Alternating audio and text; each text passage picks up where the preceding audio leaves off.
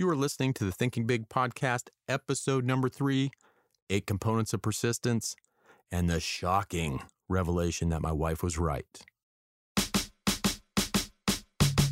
Welcome to the Thinking Big podcast with Sean Osborne, the show helping you think bigger into your life and potential. Sean believes by equipping you with the tools, strategies, and philosophies required to be successful in all aspects of your life, you can achieve anything you believe in. Empowering our own growth makes a deeply positive and lasting impact on our lives, community, and our world. Now, here's Sean. So back in 2013, I started having this reoccurring dream. You know, really more like a nightmare. I can't see anything. It's getting dark. It seems like I'm uh, running in the woods, and all I hear is flip, flip, flip, flip, flip, flip. Now, two to three years before this dream started, you know, I wish you could have seen me. You know, I kind of let myself go a little. I was way overweight. You know, my idea of exercise was walking to the mailbox to get my mail, and even that got me winded. And I was blind to the fact that I had gained so much weight. You know, a few pounds here, a few pounds there, consistently over time, and I just didn't see it. I should have seen it. All the signs were there. You know, all my clothes kept getting tighter and tighter. I'd go buy bigger clothes and they would eventually get tighter and tighter. Now, because my scale kept saying I was 235, my scale was broken, by the way, and all my clothes kept getting tighter, there was only one obvious reason. My wife was shrinking my clothes, right? What else could it be? You know, the scale wasn't changing, but my clothes kept getting smaller and smaller. You know, so logic says the dryer was shrinking them every time she washed them. And to this day, she still won't dry any of my clothes. You know, it wasn't until I got a required life insurance physical that I found out what my true weight was. You know, and the nurse came in the house, you know, with her little physical kit and her little scale. You know, we went through the entire process. And she looked right at me and said I was 290 pounds and considered morbidly obese. Of course, I argued with her for five minutes about her inaccurate scale and told her I'd go get my scale. Needless to say, the nurse was right. Needless to say, my wife wasn't, in fact, shrinking all my clothes. Now, for those that know me, you know, others will start to understand if you listen to my podcast, I do stupid shit. All the time, I just do stupid shit. And I get an idea, I am all in. I go big and this new morbidly obese info did not sit well with me. Well, the inspired and pissed off me, you know, didn't want to set an easy goal like, oh, I don't know, run a marathon or something. So I set a goal to get back in shape and compete in Ironmans. Now, for those that don't know what an Ironman is, you start off with a 2.4 mile swim. You know, I thought, how hard can it be? You know, I mean, I swam in the pool when I was a kid. But I can clearly remember the first time I was back in the pool to train. You know, I had joined a master's swim class and, you know, and, and after one lap, that's 25 yards, I could not breathe. It's like I finished running a sprint. You know, I thought I was going to die. You know, so anyways, you, you do a 2.5, uh, 2.4 mile swim, then you're off on a nice little 112 mile bike ride. And then you get to run a full 26.2 mile marathon all without stopping, back to back, in the same day. Again, I come up with stupid shit to do. But just like anything in life, doing an Ironman is a process. You know, it's about goal setting, goal achieving, and more than anything, it's about being persistent. Without persistence, there is no success no matter what level of fitness you're at, you know, for most people, you don't just wake up one day and go out and do an Ironman or achieve any big goal in life. Big things take time. And honestly, most people can't seem to handle that. You know, we throw in the towel saying it's not possible for them at the first sign of a problem. And that's a tragedy. You know, in the space between you and your goals is the process the long haul, the work, the shit storms, the growth. You know, it's not easy, but nothing worth doing is easy. You know, no great achievement is handed to you on a silver platter. It takes grit. And persistence is the essence of that. You know, persistence is a key piece in the formula for success because without it, all of your efforts will fall short. You know, success in big ideas is a numbers game, and the law of averages doesn't work if you only try something once, right? You know, persistence is just, you know, it's not some elusive, you know, state of mind. It's the sum of many universal parts and therefore can be achieved by anybody. You know, Napoleon Hill says, the only break anyone can afford to rely upon is a self made break. And those come through the application of persistence. Now, I don't know if you know who Napoleon Hill is. You know, he's one of the pioneers of the personal development uh, movement. And if you know any of my stuff, I do a lot of work with his philosophies. You know, Think and Grow Workshop and study groups. Uh, but in his book, Think and Grow Rich, he illustrates what it takes to be persistent. You know, speaking of uh, Think and Grow Rich, the biggest min- misconception people have is they assume the book is only about money. And it's really not. You know, the philosophies can be used for anything. You know, the book should really be called Think and Grow Successful in, whatever the hell you want uh, happiness, health, relationships. Uh, now, clearly, the book talks about money. You know, that's something everybody understands. And he published Think and Grow Rich right after the Great Depression. You know, and that's where a lot of people were hurting at the time. But the 500 of the most successful people in the world that Hill interviewed were not just successful in finances, they were successful in life. You know, as a matter of fact, I will put a link in the show notes for a free copy of Think and Grow Rich. You, know, you can go download it and read it if you like. It's a fantastic must read book. Uh, and in Think and Grow Rich, Hill breaks down persistence into eight components.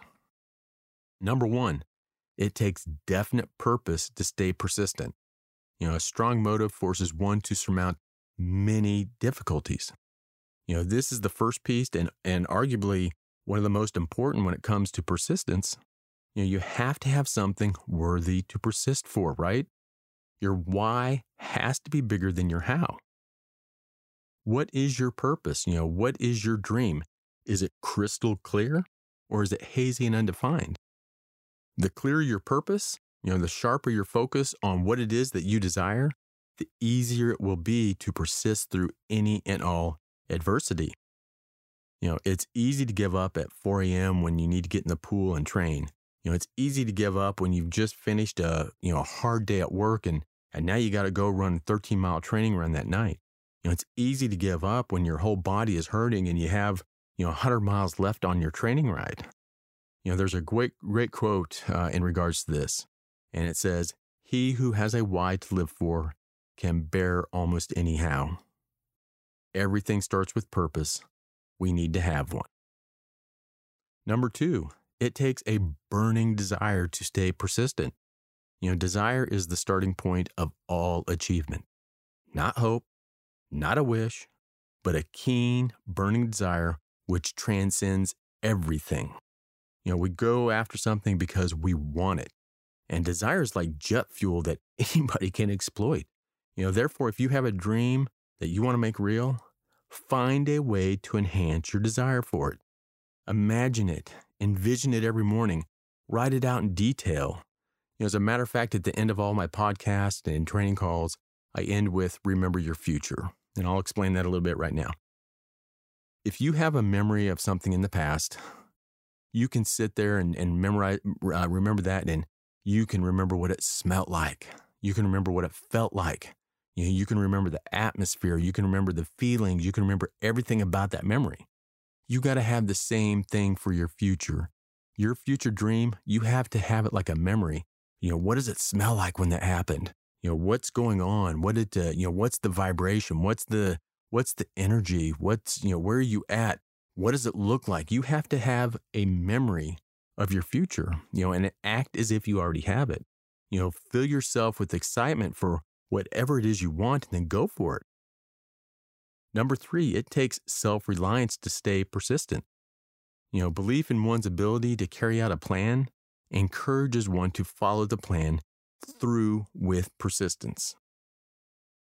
Number three, it takes self reliance to stay persistent. You know, belief in one's ability to carry out a plan encourages one to follow the plan through with persistence. You know, being able to depend on yourself to get shit done is a powerful ingredient to success. You know, it is important to be able to ask for help, but at the end of the day, this is a you and you deal. You know, and you alone are the one building your future. Believing in yourself keeps you from being your own worst enemy. You know, Jim Rohn says, uh, the understanding of self worth is the beginning of progress. Number four, it takes definite of plans, definite, de- definiteness of plan. There we go. Definiteness of plan to stay persistent. You know, organized plans, even though they may be weak and entirely impractical, encourage persistence. You know, signing up for the Ironman, knowing I had this huge endeavor with a deadline, you know, I felt the doubt set in. You know, I had that holy shit, how will I get this done? You know, the, uh, the solution is what I call chunking, you know, breaking it down into small, manageable parts. And before you can do that, you need to have a plan. You know, what will you do? When will you do it? Uh, by when and how? You know, I had to gradually increase my training from you know, going from five hours a week, increasing to over 25 hours a week for training. You know, we would do super Saturdays leading, uh, leading up to an Ironman where it was a, you know, 30 mile bike and then a five mile run and we do it four times, you know, ending with 120 miles on the bike and a 20 mile run for the training. You know, I had to start off running 5Ks, then 10Ks, then half marathons, then full marathons. Everything was planned out to the month, week, day, everything was planned out. You know, having an organized plan is a catalyst for action. It takes much of the fear and doubt out of even enormous tasks. You know, knowing the objectives and the steps that will take you there, it's like what the, the six P's say. You know, proper planning prevents piss poor performance. You know, you've heard the saying, a goal without a plan is just a wish. You know, it doesn't have to be a refined down to the smallest detail. Even a broad idea can help. So have a plan. Number five, it takes accurate knowledge to stay persistent. You know, guessing instead of knowing destroys persistence. You know, knowing what you are doing, that your plan is sound, works wonders for action. You know, I didn't just willy nilly come up with a training plan for the Ironman. I paid someone who had done it many times successfully for their training plan.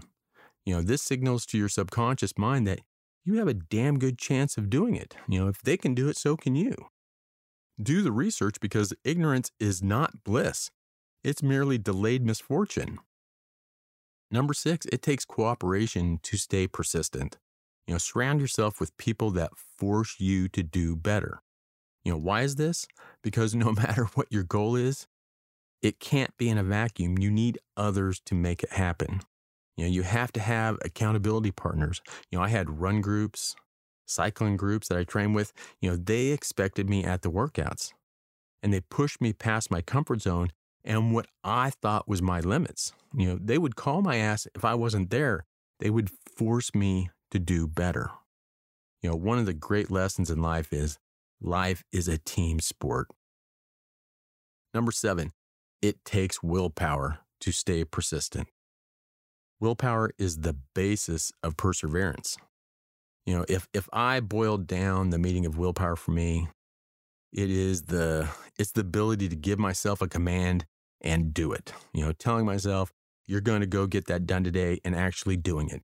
You know, you're going to go run 8 miles today and you do it.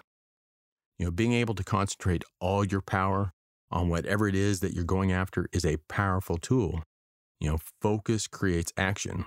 You know, Tony Robbins says it best, you know, where focus goes, energy flows and a strong will to do something creates focus. People don't do anything they can. What people do is everything they will.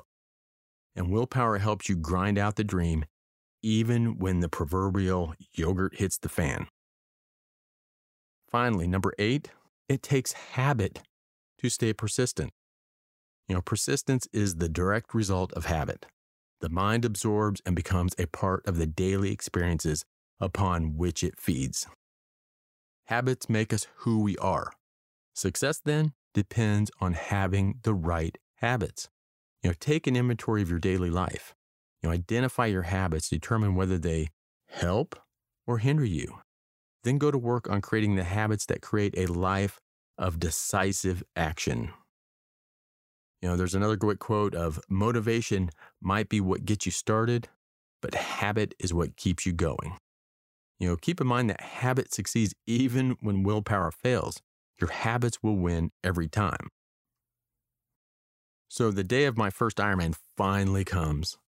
Ironman, Texas. You know, it's been two years getting in shape and, and six months of training just for this day. You know, I'm scared, nervous, anxious. You know, it's very surreal. You're in uncharted territory for yourself. You know, you're way out of your comfort zone doing something you've never done before. You know, getting ready at the starting area, uh, getting what they called marked, where they write your race number on each arm. I assume that if you start grounding, they know who you are. Uh, then they, for some reason, they mark your age on your calves.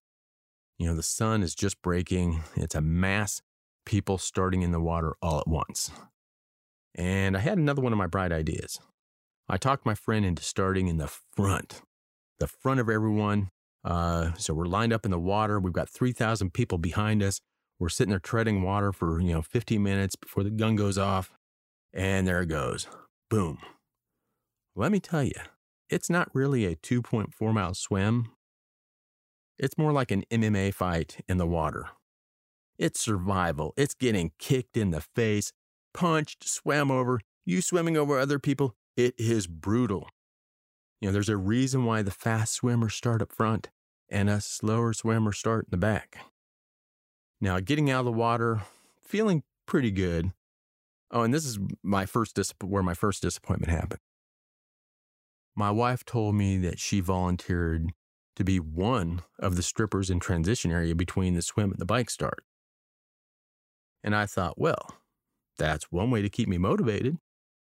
It turns out she was a wetsuit stripper, helping strip off wetsuits uh, as we got out of the water. Very disappointing. You know, then comes the 112 mile uh, ride on the bike in the Houston heat. You know, it's already 85 degrees uh, when we get on the bike. And I can tell you this though, out of the three, swimming, biking, biking, and running, biking is by far my favorite. I'm feeling great. I'm out on the bike. And really, the best part is passing the young guys out there. Passing someone with 20s, 30s, even 40s written on their calves, looking over at them struggle as I pass them, and just casually say, What's up? How you feeling? As they see my age as I pass them. You know, when I'm in this zone, it's really not about winning. You know, I'm just not that good. It's more about taking something from them, crushing their dreams a little, making them mentally question their abilities and just toughen them up a little bit. Anyways, coming into transition, I jump off my bike, throw on my running shoes, try to down an energy bar, and you know, 30 seconds, and then I'm off on the marathon. So I get out on the run, and uh, about mile six, I have my second disappointment. There's my wife, still not stripping, with all of our friends having fun. But at least they were cheering me on. And shortly after this is when it all started happening. I hear this faint flip, flip, flip, flip, flip, flip. You know, I don't know what it is. I don't know where it's coming from. I don't know what could possibly be making that sound. So I continue running. I make it around to mile 13. I'm starting to hurt. Temperature reading uh, are reaching the mid 90s. You know, there's not a cloud in the sky. People are dropping like flies. There's, you know, ambulance on the course. There's, you know, people are just falling over. And there it is again. Flip, flip, flip, flip, flip, flip. And it's definitely getting louder now, but I still can't make out what the hell that sound is. And about mile 17, I'm by this time I am really hurting. You know, wondering if I'm going to make it, you know, starting to question, you know, my life's decisions. You know, have you ever watched a real old person run? they're going through the run motions like they're in a sprint, but they're really going really slow, like walking. Yeah, that was me. Now, luckily, by this time, the sun was starting to go down as I make the backside of the loop. And there it is again flip, flip, flip, flip, flip, flip. And it's definitely getting louder by now. You know, I make it to mile 23. I'm pretty sure I'm starting to hallucinate. You know, I'm starting to go through a part of the course that's, you know, kind of forested area, kind of in the woods. I'm pretty much by myself. You know, the field has really spread out by this time. That's code for most people have finished. And it's getting dark. And there it is. Flip, flip, flip, flip, flip, flip. It is loud and right behind me. And right as I'm about to freak out, this little old gray haired lady passes me, and I look down at her feet and I noticed she was running in flip flops. And that's when I noticed the 61 on her calf. I swear, if I could have caught her, I would have tripped her. I'm thinking there is no way I'm letting her beat me. But there she goes. Flip, flip, flip, flip, flip, flip. She crushed my dreams that day. So, putting this episode all together, persistence doesn't exist in a vacuum. It's a process, an equation, the sum of its parts. Purpose breathes life into whatever task you embark upon. Desire becomes the fuel that ignites purpose into action. Self belief makes you know that you can do it and it's possible for you. Clear plans make even the most challenging of goals more manageable. Accurate knowledge maximizes the effectiveness of your plans. Cooperation creates the miracle of doing something wonderful with the help of others. Will keeps you going even through the grind, and habit keeps you going even when your will fails. Whatever your dreams are, whatever makes your heart sing, whatever it is that you want to create in your life, do this one thing no matter what. Persist. Thank you so much for listening. Again, tell your friends, your family, your neighbors, your dog, or anyone else that might be interested in growing and developing to follow and listen. Until the next episode, here's to you and always remember your future.